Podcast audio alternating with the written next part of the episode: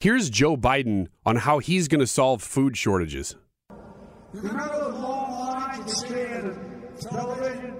People up all kinds of vehicles just to get a box of food, and they're drunk.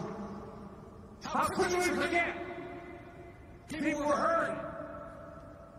And what did the MAGA crowd want to do? Forget it. Forget it. God says the United States of America, the idea that people would have to wait in line an hour, hour and a half to get a box of food, and they're drunk. It's unbelievable.